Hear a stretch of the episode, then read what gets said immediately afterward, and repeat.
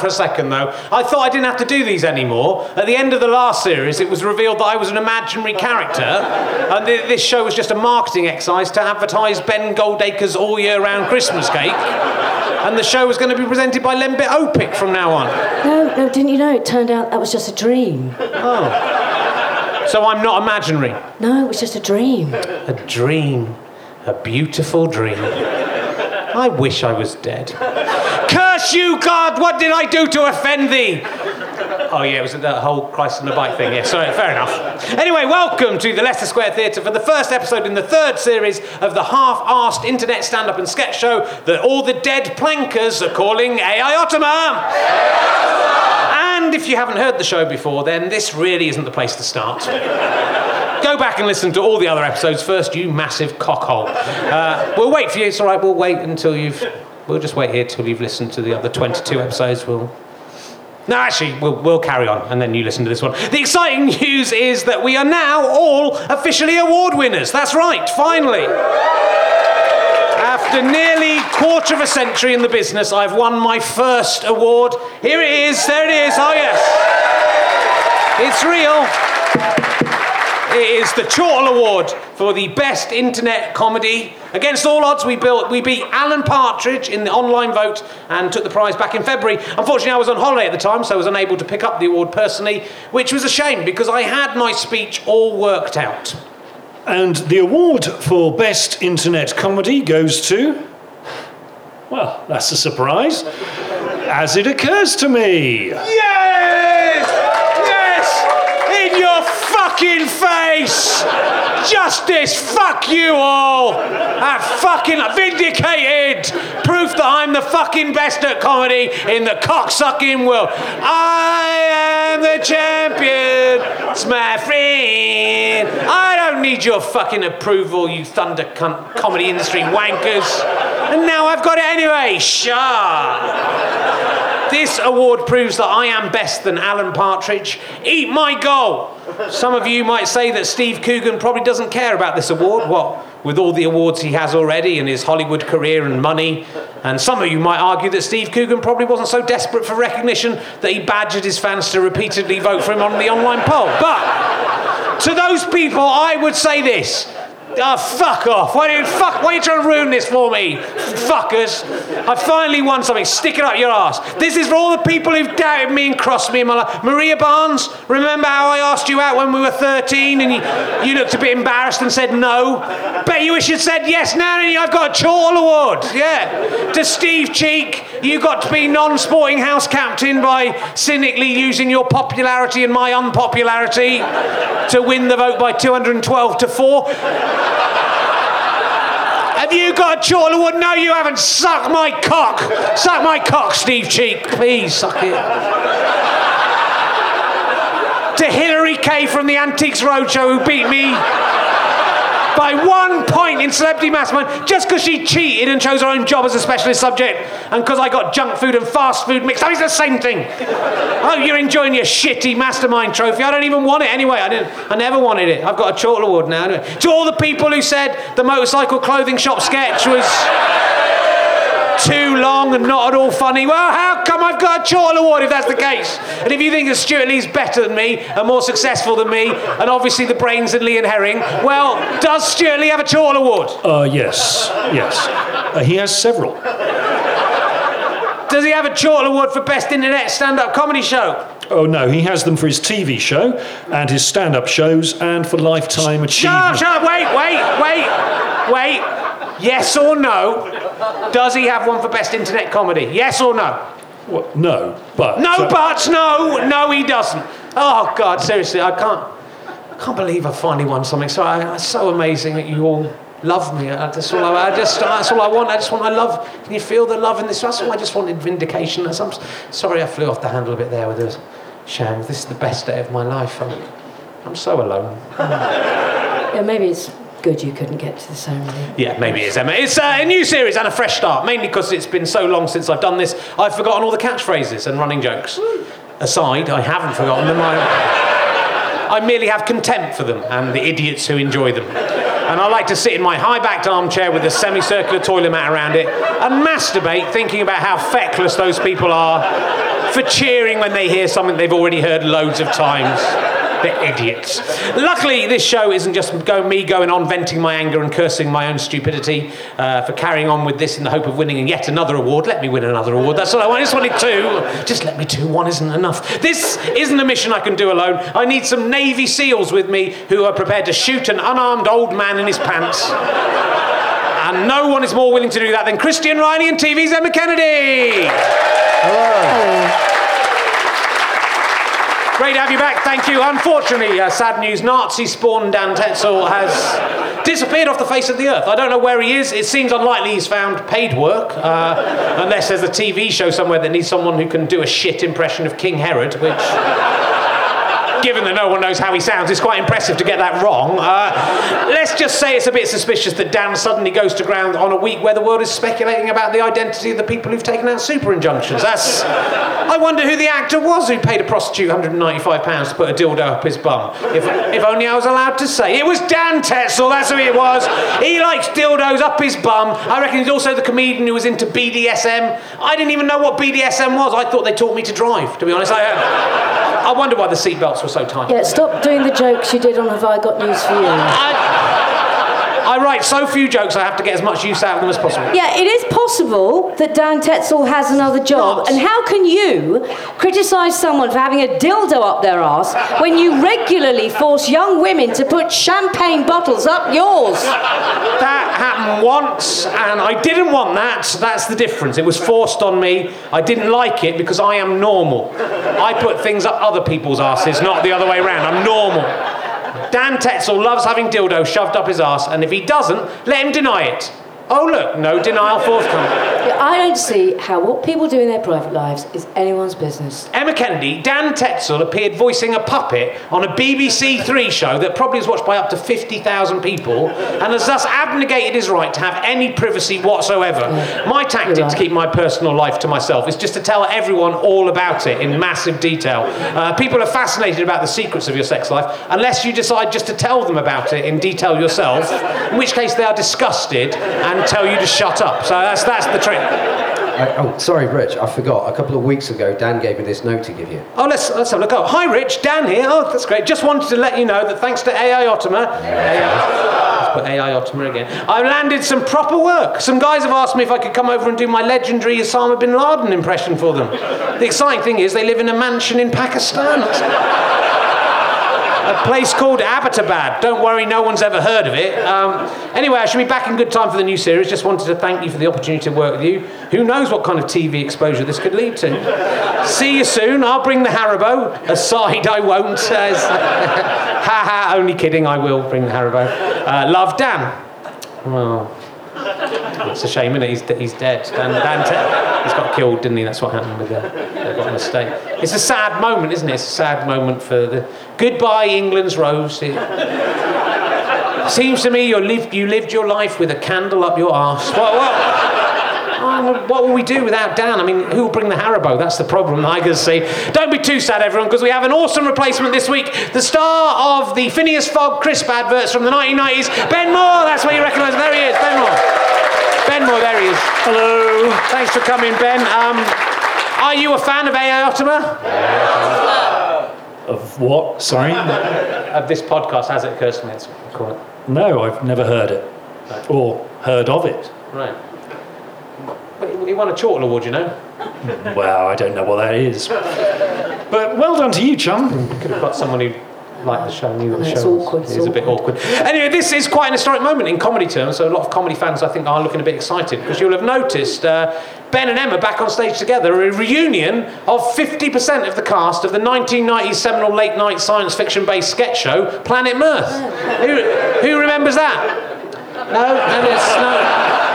No one remembers it at all. The Planet Planet Mirth. It was a show that was so brilliant they had to put it out at three o'clock in the morning to give the other programs a chance. That was. Uh, do you have any memories of Planet Mirth? The, the, fan, the comedy fans out I there. do, I do. Like the, the, the total budget, total budget for each episode was fifteen thousand pounds, which is absolutely nothing. And there was one day I remember where the producer came up to me and handed me a child's werewolf kit and told me to make up Ben because they couldn't afford to pay the makeup lady. And you just looked like a tramp. I mean, it was just awful.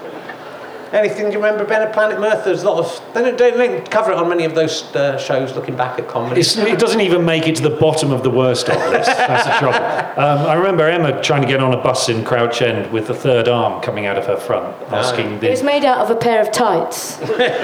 Yeah, it had three arms. Sounds a brilliant. I hope they bring it out on DVD. you should release it yourself. That's what we're doing, Fist of Fun. You might literally sell uh, t- 10 to 15 copies of your. Well, anyway, it's also, uh, it's also quite interesting. We have three fifths now of the 1988 Oxford Revue Waving at the Pigeons uh, show on stage here. Me, Emma, and Ben. Uh, that's where we first met. A sketch show of which Alan Coren, I believe, wrote in Punch magazine. The material was bland, bordering on tedium. Even the more slapstick ideas failed to raise a laugh from my far less cynical 13 year old son. The performers, with the possible exception of Ben Moore, who just looks funny,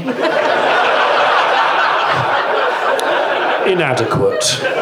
Yes, well, just 23 short years later, Alan Coren looks pretty silly, doesn't he now? Because what's become of those supposedly inadequate performers? We have our own internet stand up and sketch show, which we're performing to a half full theatre on a Monday night. We're earning £85, £11 each a week. That's per week, not over the whole series. Per week. Fuck you, Alan Coren. I've got a Chortle Award. And in 1988, your son Giles was, by my reckoning, 18 or 19. Don't you even know the age of your own son? Can we trust a man's reviews? That show was a brilliant show, wasn't it? Alan Conn was incorrect. Well, if, if, if the word brilliant has been rebranded to mean rubbish, then That yes. is unfair. yes, it was. It was the way it's the fa- seminal waving at the pigeons. 1988 It was Oxford certainly Review. seminal, yeah. Do you remember when um, We all had to share a room, I remember. We did get into quite a lot of trouble? We got, got we got uh, nasty things happened to us quite a lot. It was just at a point where stand-up was coming into the, the, the emerging as the main form of comedy, and not student review was being pilloried basically. And do you remember when mad actor Keith Allen, my sworn enemy, uh, came to review the show? He was pissed. He moved some crash mats. He moved some crash mats from the stage, which you, Ben, would you'd have to you had to potentially risk your life just to jump off there without the crash mats. And he left after one sketch, punched the theatre manager, and reviewed the show he hadn't seen by saying the Oxford Revue, as you'd expect, shit. I hate Keith Allen. He brings all the Keiths in the world into disrepute. He's uh, sabotaged a sketch show put on by essentially some children. That is what he's done. Are you proud of yourself, Keith Allen? You should be. Uh, though he's back in the news this week, funny enough, because he's claiming there's been a cover up of the facts about the death of Princess Diana in a film he's making, financed by Mohammed Al Fayed. So that probably could be quite impartial and balanced. Yeah, you mainly hate Keith Allen because he went out with Julia Sawalha before you did. No, that just made me hate him more than I did already. What? I don't. He goes out with loads of attract. What do these Yes. women see in, in Keith Allen? I, I think the bigger question is, is what do women see in you? That is true. as it occurs to me, as you'd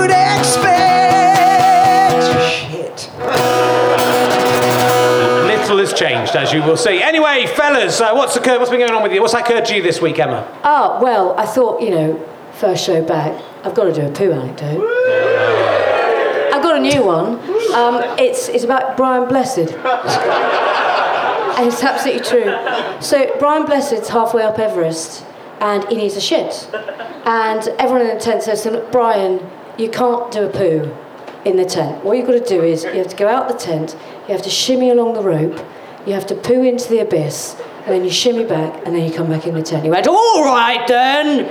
And so out you went, shimmied along the rope, pooed into the abyss, shimmied back. Everyone in the tent started going, Brian, what, what's that smell? And what happened was, as he pooed into the abyss, a gust of wind had caught his poo and blown it into his hood.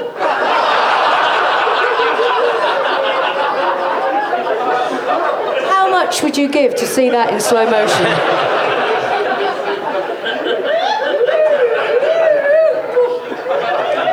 That's what's occurred to Emma this week then. So, uh, how, how about you, Ben? What's occurred to you? And that can be in either sense of the word, remember? Uh, well, I was eating some alphabeti spaghetti the other day, Oh, yeah. And it occurred to me that when are the Italians going to get their act together and come up with paragraphy lasagna? Good, thank you, Ben. That's, that's how you do it. You do a funny joke that actually happened. Uh, and Chris, Christian, I mean, has anything occurred to you? I'll, I'll give you any time from now to the last series. From the last series to now, I'll give you anything that's occurred to you. Christmas was pretty good. Oh, okay, that's nice. These nice silver shoes for Christmas. Oh, they're nice. Yeah, they are nice. People at home who's got silver shoes on. Yeah, that's about it. That's it. That's good. Silver shoes. anyway, uh, I was on. Have I got news for you this week? As you may have spotted if you watch this TV. I just want to be on the telly, and I was on the telly. So fuck you. Uh, so here's what's occurred to me in a special. Uh, hmm, let's do that again.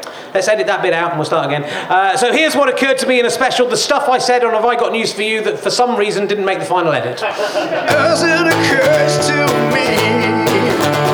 The stuff Richard said on Have I Got News for You that for some reason didn't make the final edit. Super injunctions. The internet and newspapers were buzzing with the news of the super injunctions, though it turned out the claims that there was a super injunction about Jeremy Clarkson having pictures of himself having sex with Jemima Khan were false. Uh, so everyone was allowed to talk about that. Of course they were false. If Jeremy Clarkson had pictures of himself having sex with Jemima Khan, he wouldn't be taking out a super injunction. He'd be on Top Gear, holding those photographs up to the camera, each one for five minutes, going, Look, look at that, that's me inside Jemima Khan. Look, look at my old gnarly cock going in there. Look, look at my pubic hair, which looks even more like pubic hair than my own hair. Look at that. Elections. It was the first birthday of the LibCon coalition, and the public was delighted that Nick Clegg and his sellout party had been given a bloody nose in the local elections and the AV vote, whilst the real enemy of the Conservatives actually came off scot free. They won more seats than they got before. You are bloody idiots, the British public. You went for the wrong target here. That's like managing to get into the Top Gear studios with a gun with one bullet and then shooting Richard Hammond. That is, which is worth doing, but it was a waste of the bullet. Nick Clegg had promised the Liberals will be more muscular from now on because uh, uh, so far the year he's been in government, he's only been using the one muscle in his right forearm. Uh, is that is that okay for you, David? A little bit faster, David? Yeah. Are you going to come soon, David? Please. I'm going. It's really worked up his muscle there. But if you look at um, David Cameron's forearm muscle, especially the left one, that'll be on the side towards Nick Clegg, it's withered away almost nothing. There's nothing there. It's a one-way wankathon going on there. Boy wears skirt. Yep, a 12 year old uh, Chris Whitehead, a schoolboy, protested against a policy at his school, uh, which is called Impington College School, which I questioned whether that was in Harry Potter rather than the real world, uh, which forbid boys from wearing shorts at school by exploiting a loophole and wearing a skirt instead. Good to see this coverage got this in the vital, this vital issue got in the newspapers and TV news, who didn't seem as keen on covering the hardest hit protest made by 8,000 disabled people in London the next day against government cuts. One boy in a skirt apparently is more newsworthy than 8,000 disabled people. Great to see we've got our priorities right. Uh, only if I'd thought to say that and Have I Got News for You in front of an audience of millions of people rather than this podcast to a few hundred, I'd feel a lot less pissed off with myself. Bin Laden. Conspiracy theorists are already suggesting that bin Laden wasn't killed last week at all, claiming that the lack of photographic evidence proves it's a hoax, ignoring the fact that if there were any photos, they'd just be claiming they were faked anyway. Uh, we all know the reason they haven't been able to show any of the photos. They obviously exist. It's because they don't have a single one that doesn't include a Navy SEAL pointing at Osama's penis and laughing, or pretending to bum him, going, yeah, look, there, Osama bum Laden, that's what.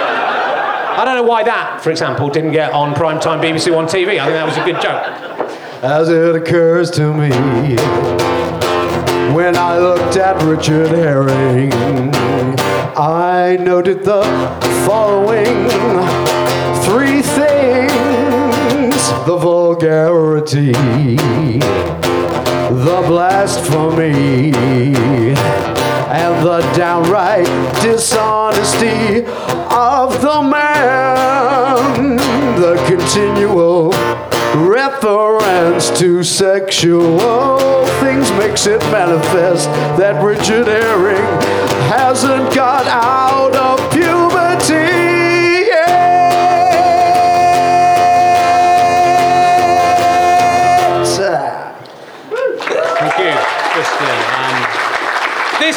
negative review uh, comes from the Reverend Kyle Paisley of the Free Presbyterian Church of Broad Alton, who came to protest against my show Christ on a Bike in Lowestoft recently. It surprised me actually, as I didn't know Christianity had even reached East Anglia yet. So it was. Uh, but thanks for the quote, uh, Kyle uh, Paisley, which is going up on my poster for my new Edinburgh show, What Is Love Anyway, at the Cow Barn at 8:50 p.m. throughout the festival. Buy your tickets now at the Underbelly website.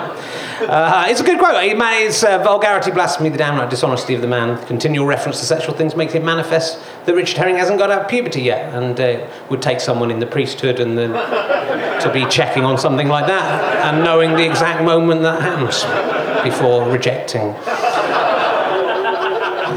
as worth. So I'm not saying Carl Paisley would do that. I was saying just the pre everyone in the priesthood. Kyle is the son of Ian Paisley. and Amazingly, he turned out to be uh, evangelical Protestant as well. It's amazing how sometimes those things stick in families, isn't it? Uh, but he hadn't seen the show. But then I think Jesus did say, "Judge stuff you haven't seen," didn't he? I think that was one of his main things. He said, didn't he say, if you suspect someone might have sinned, do chuck a stone at them anyway, just to be sure? No, I did. The tour was in Scotland this week, where audience numbers were low for some reason. I mean, what have I done to upset the Scotch? Oh yeah, I, while I was up there actually, I did steal the skin, the skin, I stole back, the skin of skin, the skin of skin, I've got it, the skin of skin, the skin of skin, I got it back, I put it, um, like Edward the, uh, Edward Longshanks, I put it under my high-backed armchair to, um, it replaced the semicircular toilet mat. Uh, it's very absorbent actually, the skin of skin. I, uh, I had some, um, surprisingly, it's like more absorbent than must be volcanic rock or something, I don't know what it is. Anyway, uh, I had some fun with the protesters in Scotland. Uh, I chatted some protesters in Glasgow. Have you seen the show, actually? I don't have to see the show to know that it's wrong. I think it might make people a bit more respectful of you if you had, though. Let me put it like this Do you think child abuse is wrong? Yes, I do, yeah. Have you ever seen a child being abused? No, I haven't. So you haven't seen it, but you still know it's wrong. Hmm, damn, I'd fallen into his brilliant trap there. There was no way to argue against such sound logic except perhaps to say, well, that isn't really the same thing at all in any way. And I think I'd have had to have some good evidence that someone had abused a child before I accused him of doing it. That's uh, a problem there. You wouldn't have to see it to know it's wrong. Your show is wrong. There really is no arguing with these people because they completely believe they're correct. In Inverness, someone graffitied the front door of the theatre with the words, Blasphemy is no laughing matter. Shame on ye. Which ironically is quite funny, so it made me laugh. But would Jesus approve of that? I mean, is, is this Christians responding in a Christian way? I mean, he did have a temper on him. He did vandalise it. He threw over those temp tables in the temple, didn't he? But he was a carpenter. He would have just fixed them straight up afterwards. He would have made them better, probably. Uh, last night I was at the Warwick Arts Centre, and a rather drunk man clutching a Bible started heckling me. You wouldn't go to the Falls Road in Belfast and say all this stuff. And he was right, I wouldn't do that. Um, it would seem inappropriate. I, I hadn't been booked to do a show in the Falls Road in Belfast. There's no venue there, as far as I know. It would seem needlessly confrontational to just go and do my show, Christ on Bike, in the street. In the Falls Road, of all places. But this man actually threatened to physically attack me, which, uh, again, seemed a slight misunderstanding from my perspective of the teachings of Jesus. I told him to come and hit me, because you get this kind of feeling of power on stage where you're not scared of anything. I even offered to turn all four cheeks to him, uh, but uh, he was too scared, he left. And as he left, he generally told one of the ushers, Tell him if he wants that fight. I live in Coventry, and he knows where to find me. that isn't really specific enough. I don't, I, I don't know from that how to locate him. Although if I just went to Coventry and said, "Can you direct me to the biggest cunt in town?" then that I might find him pretty quickly. Who knows?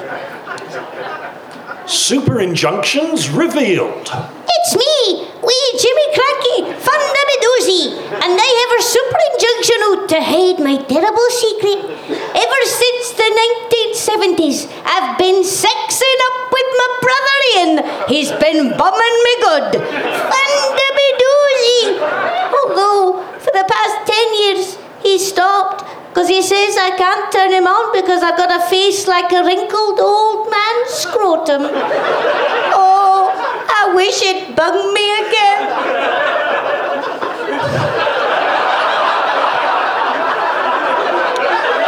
That was that was written quite close to the recording of the show. That was one of the last things got written for the show. Exciting news! Uh, for the first show of the series, we've got a very exciting first guest that you'll be great to see. The real star of this month's royal wedding was, of course, the gorgeous Pippa Middleton. Uh, there's not a man in this country who, if Pippa Middleton said she'd be his, wouldn't immediately murder his wife or girlfriend or boyfriend if he was gay, so he could be with her and gaze at her arse whenever he so pleased. You, you could see even Prince William was slightly regretting he hadn't seen Pippa first, couldn't he? He was thinking of a way to get rid of Kate so he could give Pippa a crack. Um, check your history books, Will. Your ancestor Henry VIII had some good ideas on that one, but it's, uh, it's something of a coup for AI Ottoman. As we've got the interview that all the others wanted, please give it up for Pippa Middleton's arse. Hello, Richard. It's lovely to be here. Very, very good to have you here, Pippa Middleton's arse. Though I'd say you don't look quite like how I remember you in the royal wedding photos in that tight white swimming suit in the News of the World, and when I peeked at you through Pippa Middleton's open bathroom window under the cloak of night. Uh, sorry, Rich. I, I think there may have been some confusion. You didn't book Pippa Middleton's ass for this interview. I'm Pippa Middleton's anus. Oh, when I rang the agent, I assumed we were getting the whole arse, not just the anal opening. Well, yes, this happens a lot. People think they've booked the disembodied ass of Pippa Middleton, when they have in fact just booked the disembodied ass hole. Right. They're so excited about the ass bit that I, I don't think they hear the word hole. I, I hope you're not disappointed. To, to be frank, Pippa Middleton's disembodied anus, I. I am a bit disappointed by that. I was, I was hoping to have a nice chat with Pippa Middleton's arse and a bit of a gorp at it and maybe cop a feel of Pippa's voluptuous buttocks, but all we've got now in the theatre is her chocolate starfish, her, her rusty sheriff's badge, if you will. And I have to ask you, what kind of society would condone an obsession with a tiny, slightly hairy, and possibly a little bit dirty aperture, however tight and alluring it might be? It would be crude and disrespectful for me to converse with the bunghole of such a sweet and innocent girl. Uh, hold on. Why is it okay to be fascinated by a woman's buttocks, publish photos of them and talk endlessly about them, but not her anus? I'm still part of Pippa's ass, a crucial part. You are talking out of your arse now. Well, I have little option. Look, look, when middle aged men endlessly discuss the buttocks of a girl in her early 20s and print pictures of it from every conceivable angle and imagine fondling it and biting into it and secretly think about what it'd be like to enter it from behind and feel it slapping against their sagging beer belly. Like that could ever happen. That is a beautiful and innocent thing, one of the most beautiful things on this planet. I will remind you, Pippa Middleton's disembodied anus, Yes. That Pippa Middleton is the sister of the future queen of this country. I don't want to see her ring piece paraded around in public, let alone hear it speak and have to listen to its awful anus opinions. Though, if you've got any pictures of her tits, I'll have a look at those. Leave! Go, Pippa Middleton's disembodied anus. Don't come back unless the rest of Pippa's lovely arse is attached to you and hiding you in between him. You're the shame, you a shameful secret. I am not an animal. I'm a human being's asshole. A beautiful asshole. I am an asshole. Hear me roar!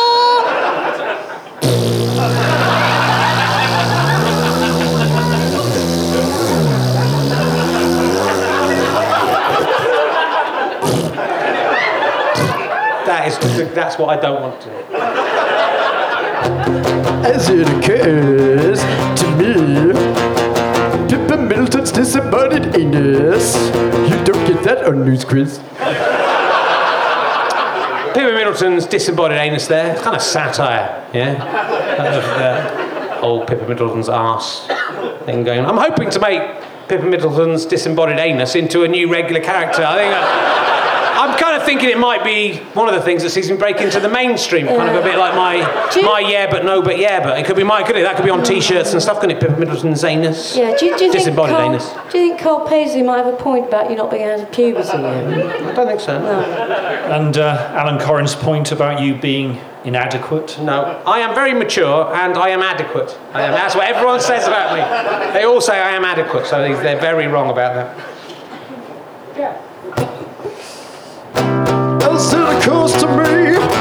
Chortle call. They want their award back. Give it back, give it back, give it back now. Give it back, give it back, give it back now.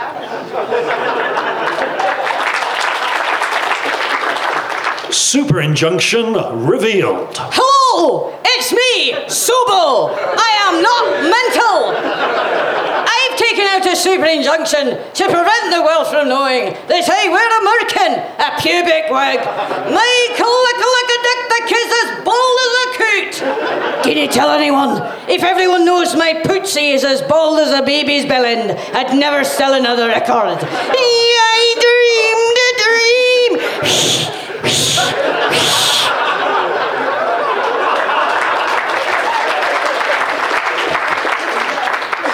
Did skip a bit. You were right. It was my fault, Christian. So well done for carrying on. Uh, let's go down into audience. Uh, we'll, we'll edit that out. No one will know what happened, and I'm, I'm going to edit it so you've made a mistake and look like an idiot.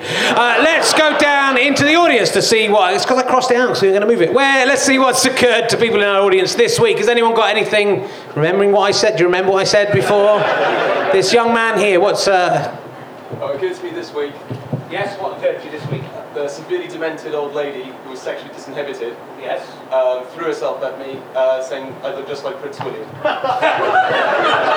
You really need to see him. Uh, to, I mean, Prince William is going a little bit bald, but I think that is um, nice. Did you, did you go for it? Okay. Yeah, of course. Uh, oh, yeah.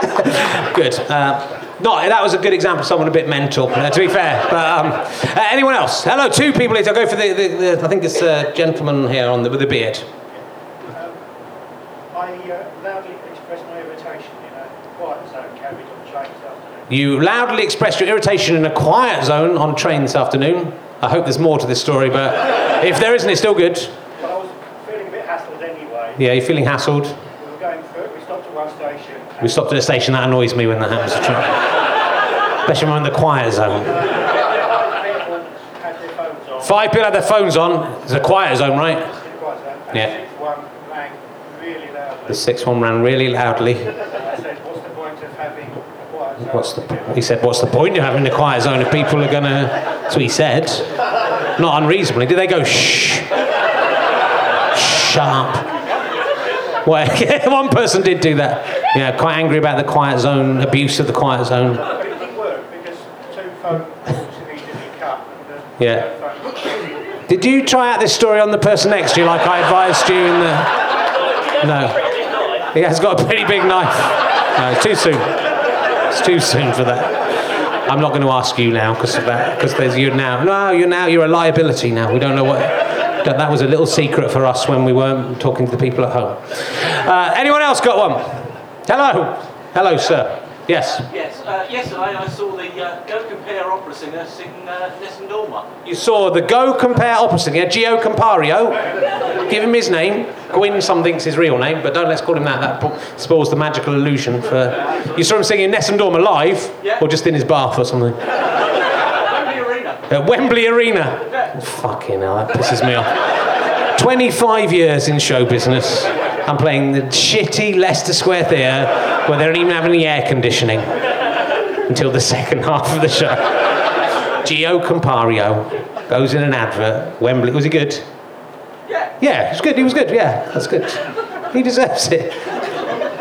Who would you say was better, me or Gio Compario? I haven't heard you sing Dorma. You haven't seen it? Okay. Uh, Nessun Dorma, I can do some more. Im Munde schönen Monat Mai, als alle Vogel sangen, das ist in meinen Herzen. I slightly lost the high vote. So that's Schubert. Uh, Dick to Lieber there. Die Rose, die Lilly, die Taube, die Sonne, ich liebe alle, ich liebe es Wonne, ich liebe nicht mehr, ich liebe alleine, die Kleine, die Feine, die Reine, die Eine. Grade 6 singing, 100, it got a merit, 122. Take that, Gio Compario. Still better. Still, he was still better. Yeah. Well, I fucking would hope he was better. Did he have his funny moustache on? No. No. Useless. anyway, has anything else occurred to Is that the best we've got? John, how are you? I'm very well. Yeah, what's occurred to you, John? I went to the Warwick Arts Centre. You went to the Warwick Arts Centre last night, where I was. 25 minutes in, I started heckling you. Since renounced Christ. Have you? And I've pledged my allegiance to Aotama. Good, hooray, amateur, hooray. He's renowned. He was, he's pretending John to be the heckler there. He wasn't. The heckler was a lot more scary than John. I know John's name. John's quite scary. He comes to a lot of so many gigs that I know his name. hey, we'll go for one more and then we're going to move. We've got lots. Uh, no, I'll go for the lovely lady, not the, the, the red. It's like question time. So last night I went to see Uncaged Monkey. So last night I went to see Uncaged Monkeys, which is a show with Robin Ince and uh, the sexy Brian Cox, who my dad quite fancies. I think my dad's quite obsessed with him. And tonight I've come to see you, so that means I've seen eight of my favourite podcasters in 24 hours. Wow, suck up.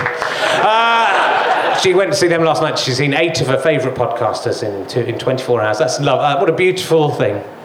Did you manage to have sex with any of the uh, the people in the Uncaged Monkeys? You're seeing me. I'm not talking about you. I'm a given. Oh, no, actually, I think my. Um, I was going to see if you've done all four of them. You know, you could move on to the four of us. You game, Ben? You're only a. Ben doesn't really count, though, does he? Because he's not really with his Dan Tetsell. Fair enough. Then you go, yeah, I'm enjoying this aside. I'm not. No. I'm coming aside. I'm not coming. It would be brilliant. No, of course, it, you, you have a higher moral uh, status. Anyway, I, uh, the thing that occurred to me is I was um, I'm researching my, sto- my show, What Is Love Anyway, and uh, I bought two books uh, from Amazon about love, about the psychology of love. And then, because you do that, then you get a load of suggested titles, as you know, in Amazon, that comes up. And the, the, there was seven in a row all about love, and then there was one at the end, which was an introduction to baby massage. which I'd never heard of such a thing. And I don't know what connection that had with me researching love. I don't know what they were saying about me, that there was an introduction to baby massage. It was the stand up book of baby massage. I couldn't understand the what was meant to be standing up in that, in that particular thing. And then I clicked on it because I was fascinated by what this book might be. And then the next time I looked at Amazon, I had eight books about baby massage. And so if the police ever look at my Amazon page, they're going to find the top eight books about. How are there eight books about baby massage? Who's it going around massaging babies that there needs to be one book about baby mass? Don't ma- massage babies, you perverts. Even if it's your own baby, they're babies. Leave them alone. Now people are going to look at my computer, see baby massage. Think I like massaging babies? I don't. I was interested in love. And then if I say that, now they're going to go, well, then why did that come up? Eight books about baby massage. I hate babies, that's excrement. So, uh, yeah, we'll, we'll just move on to. Uh, now it's time for a new feature for the show called The Moral Maze. It's a moral maze, it's a moral maze, it's a moral, it's a moral maze, it's a moral maze, it's a moral. Morals get hazy, our scruples get lazy, our conscience goes crazy. I like chicken jalfrezi. We get trapped in the mazy. It's a moral maze, it's a moral maze, it's a moral, it's a moral maze, it's a moral maze, moral maze. Good feature. Mainly done the feature for the song, I have to say. The song is better than the feature. So, uh, in this feature, I will reveal some moral quandary that I've been put through this week, and then our audience in the theatre will decide if I've acted morally or immorally. Uh, this week, the subject of the moral maze is floor quavers. It's a moral maze, it's a moral maze, floor quavers. I was uh, travelling back from Dundee on Wednesday. I was in first class because uh, I'd got some work to do, and uh, it was only £30 more to go in first class. I thought they'd be easier to work there, but I also thought I could make up that £30 if I could drink enough free coffee and orange juice and eat enough biscuits to £30 worth, then I could justify the expense. My plan was slightly thrown out of whack when I had to pay an extra £8 for a small bowl of pasta, right? But I don't blame the lady on the trolley, she was just selling it, she was doing her job. I gave her a tip of a pound, which she seemed surprised about. I don't think anyone tips these people, so that was, I'd done something good. Anyway, later in the trip, I was heading to the toilet, just for my own business, no- not important. Uh, the trolley had just passed by, and as I was going to the toilet, I noticed that a bag of quavers were on the floor, a big bag, like a grab bag of quavers. I surmised the only real way, probably, that those quavers could be there, they'd just literally fallen off. They were in the like little passage between the two carriages. They'd fallen off the trolley, and the lady on the trolley hadn't spotted they'd fallen out. Right? And I had to decide in an instant: should I be honest to the lady? She dropped her quavers on the floor, or should I pick up the big bag of quavers and keep it for myself? To be honest, I didn't really even want the quavers because I'd eaten a lot of pasta. I was quite full up. I'm trying to diet. I don't really like quavers, but free food is free food. And I was trying to get my money's worth from being in first class, and I reckon those quavers probably would cost two pounds. So that takes a lot, offsets a lot of the eight pound pasta rip-off. And, uh, and I, so I took the quavers, I did take them, and uh, I got to my seat, and then I ate them really quickly, like turning to one side, like Can I that. ask you a question? Yeah. When, when you can you just show me the face that you were making when you were eating? Were, were you like looking up and down the yeah? Looking behind like, me like to check a meerkat, the, like yeah, a to meerkat, check, yeah. to check the lady on the trolley wasn't coming back and where oh, we've lost some- quavers. I wonder where the quavers are. Where, where, well, the how do you know they to- fell off the trolley? They Well, I'm, I'm just guessing. I made a guess. They might not have, but they might have. We'll get onto that later. So I ate them really quickly, and then I ate them much more quickly than I could possibly enjoy them. And then I hid the packet from the quavers down the side of my seat where no one could find it. Technically, and actually, I had stolen those quavers. But I don't know if I'd really done wrong. The train was, was charging a lot more money than it needed to. Uh, you know, the train, the Eastern Rail, whatever it is, they're not going to miss those quavers, are they? So it's a victory for the little man, is the way I see it. Well, you're not, you know, you're not clear on where these quavers have come from. I, I, I put it to you Yeah. that maybe there was an orphan on that train, and who's, let's say, for the sake of argument, it, that that orphan's parents have just been killed in a car crash, Yeah. and the last thing that that orphan's mother gave him was a packet of quavers. It was that packet of quavers. Why did he drop them on the floor? They should hold on to them. he's They're pro- he's precious dis- quavers. Richard, he's distraught. His parents have That's all just he died has. That's all in he a has of car his crash. I don't think that's as likely as them just um, falling off the trolley. But, but Or they could have been just wild quavers. well, that's it. It could be wild, in which case they belong to whoever. I think by the Yeah, law, whoever of- finds them. whoever find finders keepers, losers Yeah. weepers. And Can I uh, ask a technical question? Yeah. here? Where, where did you get the idea for this bit in the show? What the, moral, maze? yeah. Moral maze is an idea I've had Is it? for a long time. Yeah, the moral Is maze. it right? You, you didn't get The it moral from maze. you didn't get it from a book called "I Left My Tent in San Francisco." Don't know that book. right, Don't know. right. Just checking. No, I don't know yeah. that book. So uh, I think there's a radio show called The Moral Maze. I got it from that. I copied it up from Right. So when you said to me earlier, Yeah. "Oh, by the way, Emma, I've stolen a thing from your book," Yeah. No. no, okay. That's enough. That's Just that's an issue for a different moral maze. Today's moral maze is about floor quavers, and you can see the audience here are rapt, and I imagine the people.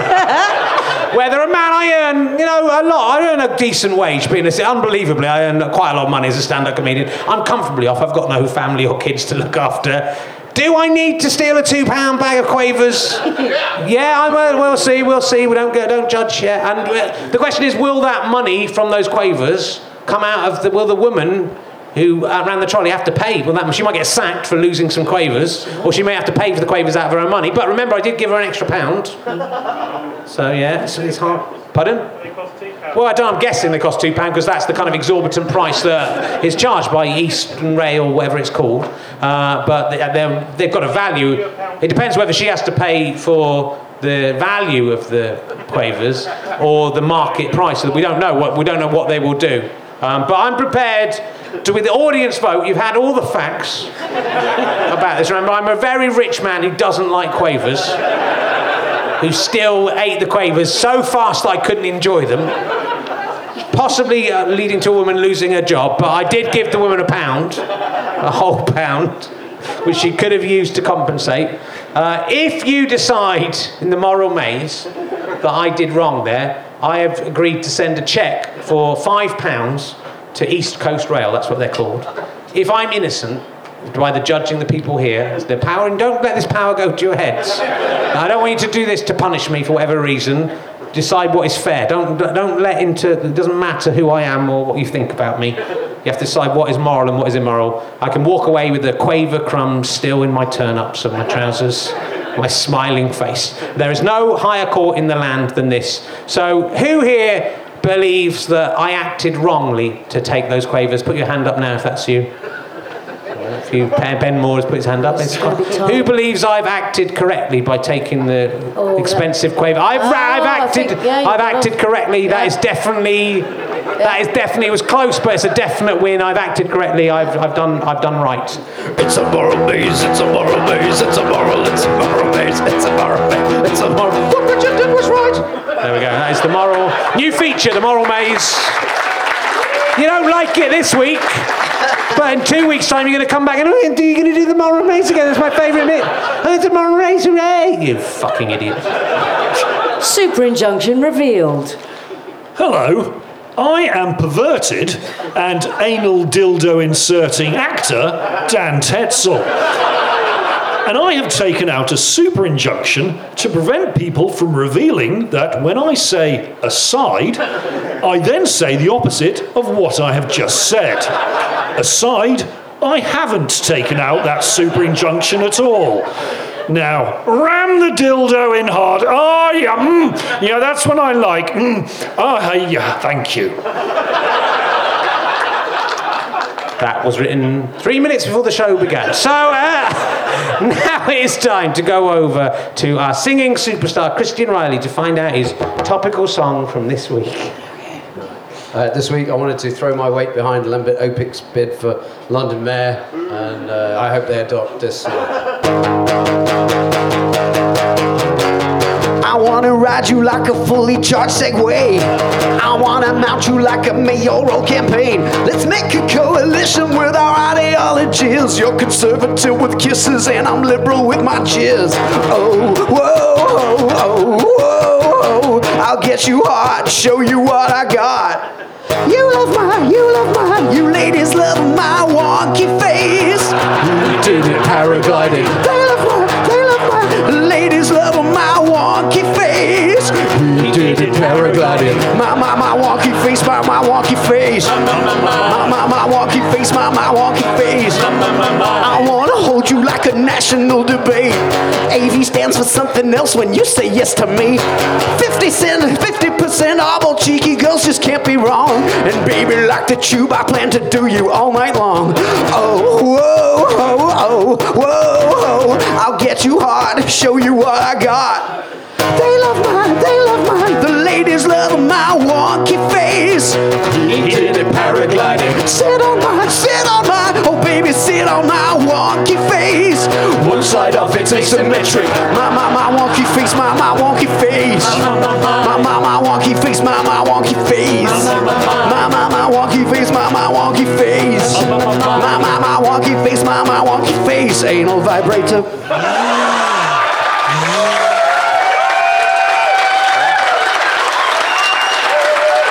Christian Reilly there. Christian Reilly mocking a man disfigured in an accident. Ruining the good work I did by mentioning the hardest hit protest at the beginning. That's uh, nearly the end of the show. Uh, we're here at Leicester Square Theatre for the next five Mondays. It would be terrific if you could make it down and support the show. Uh, I'm back here on Wednesday, the 18th of May, to record my Christ on a Bike DVD, uh, which I think that one sold out, out, but there's also a live podcast with that fucking idiot Andrew Collins, the full sized one. There's a few tickets available for that. Go to the Leicester Square Theatre website to buy any of those tickets. I'm in Folkestone doing the last ever Christ on a Bike show on Saturday. If you'd like to get your name in my next show programme and donate, donate some money to Scope, please visit www.justgiving.com slash what is love. Uh, just donate £12.50 and you can arrogantly get your name in the programme and get a free signed programme and give some money to a good cause. I'm appearing in the first episode of Flat Share Slam Down, a new podcast by the very funny, it says here, Pappy's Sketch Troupe on the 31st of May at the Phoenix in London. That my producer Ben, he's branching off, he's doing other podcasts as- well as this one. He's kind of just used me um, to get other work.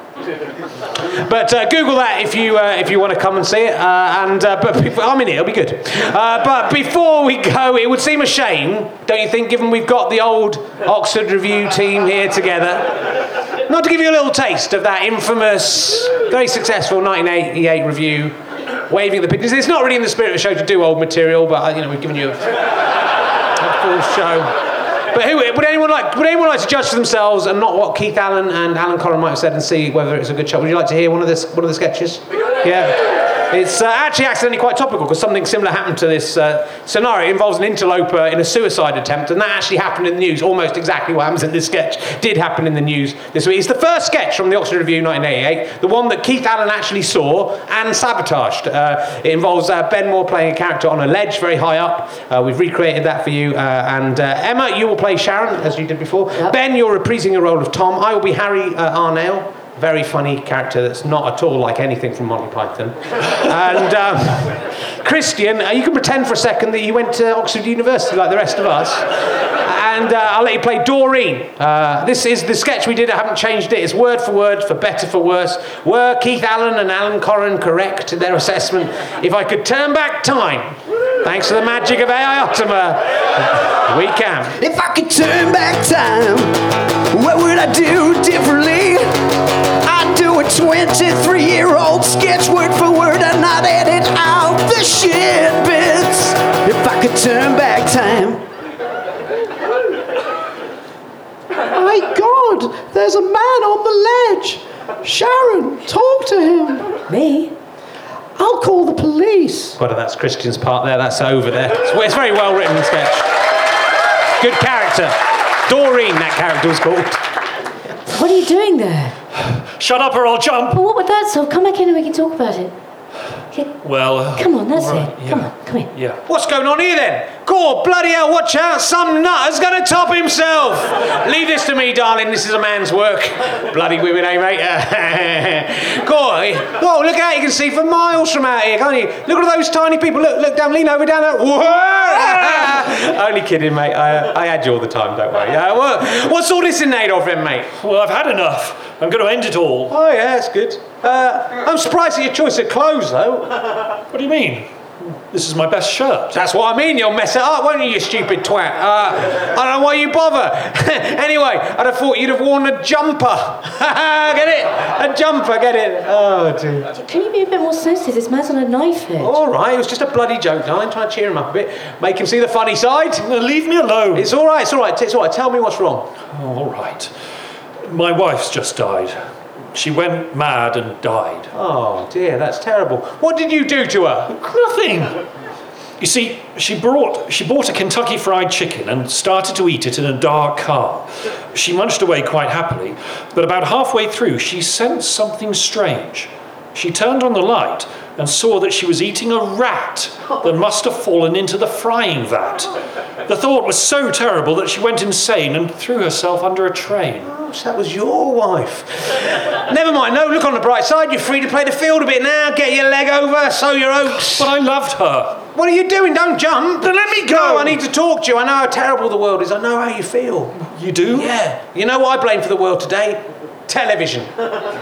Television? Yeah, you know, you think about it? Before TV came along, Britain was a much safer place. There's statistical proof. In Britain last year, around 250,000 people were murdered by shotguns. But back in Anglo Saxon times, there was no television, was there? Not one shotgun killing.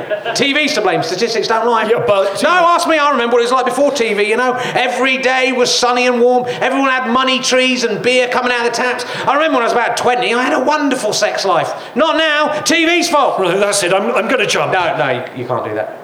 What now? Well, that's exactly what half the people in the audience be predicting. That I'll be so annoying that you'll jump to get away from me, and I'll I'll say something hilarious like, "What did I say?" Oh, yeah. Okay, well, you jump then. Uh, no, no, that's that's no good either. Because the other half will have predicted that you'll convince me the world is so bad that I'll jump instead. So, What about Sharon? Uh, no, I'm expecting a phone call. no, no one will jump because that's the last thing anyone will expect. Yes, yes, I see. It'll be a bit anticlimactic, though. Yeah, you're right. Off you go then. Oh, what did I say? That's the uh, sketch there from the Oxford Revue. Um, Oxford Revue 1980. The fir- That was the opening, opening sketch of the, the successful 1988. It's no uh, Pippa Middleton's anus, is it? It's not uh, when you. Benny, you're right. What's Benny? You... Didn't you see, Rich? Mad actor Keith Allen crept into the theatre and moved the crash mats again. Ben's dead. Finally, I killed Ben Moore. Your show is still shit, you posh Oxbridge twats. Actually, actually, Keith Allen, we all went to state school and just did really well at our A levels. Yeah, that's right, sir. Don't mock us. I hate you, mad actor Keith Allen, with your pathetic attempts to appear rebellious and cool when you're just a massive, jisming prick who somehow still makes really attractive women want to get off with you. Yeah, your show is still shit. You didn't Just even like see it, it. was back then. You didn't even see it. Well, I didn't need to see it to know that. While you were prattling on, I got off with Pippa Middleton's disembodied anus. Yes, yes, he did. He got me good and proper. I love a bit of love. Got a bit of sweet corn from the royal banquet stuck in my foreskin now.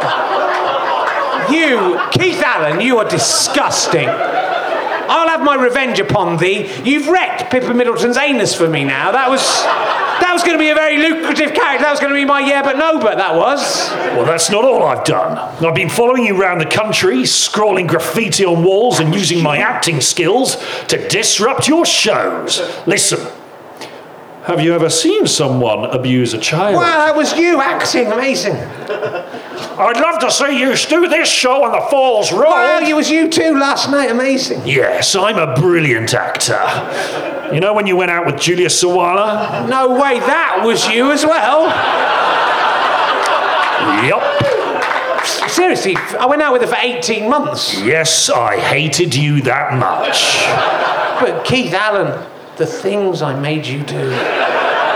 It was worth it. Just to get one up on you. See, and I will continue to destroy your career and life as long as I do live. Oh, brilliant, Keith. Can I come and live with you? No, fuck off, you slag. I had you. Time to move on. No, I still love him. Why? What's wrong with you, Pippa Middleton's disembodied anus? He was the first man to see me for what I am an anus, not just part of a beautiful ass. An anus in my own right. And like a rat, Keith Allen has disappeared into the sewers. Maybe we will see him again sometime. Perhaps I'm, I'm sort of guessing that the characterisation might be a bit different in the future. yes, he may regenerate while he's down there. He's, um, in hindsight, I haven't been forced to do that sketch again, the suicide sketch. I, I've learned a lesson. I think the, the late Alan Coren was entirely correct, and his son Giles Coren, whatever age he was, they were right not to like that review. It was shit. I'm glad and at least apologised. I'm glad he's, you know, Yeah. I have a lot of respect for him. At least we learned from doing that uh, the, the we were useless in the past. So the deaths of Ben Moore and possibly Dan Tetsell were not in vain. Uh, well, anyway, we'll. Uh, We'll be back soon with more Pippa Middleton's anus sword with the semen of Keith Allen shenanigans. Hope you've enjoyed it. Goodbye. Cheers. As the curfew, Howard was performed by Ben and me, T.D. Sammy Kennedy. Christian Reilly did all the musical bits. It was produced by Ben Walker. With thanks to Damien Cornwell, Matt Ricardo, and everyone at the Leicester Square Theatre. A special thanks to Orange Mark at the British Comedy Guide. This is an Avalon Sky Potato Buzz production.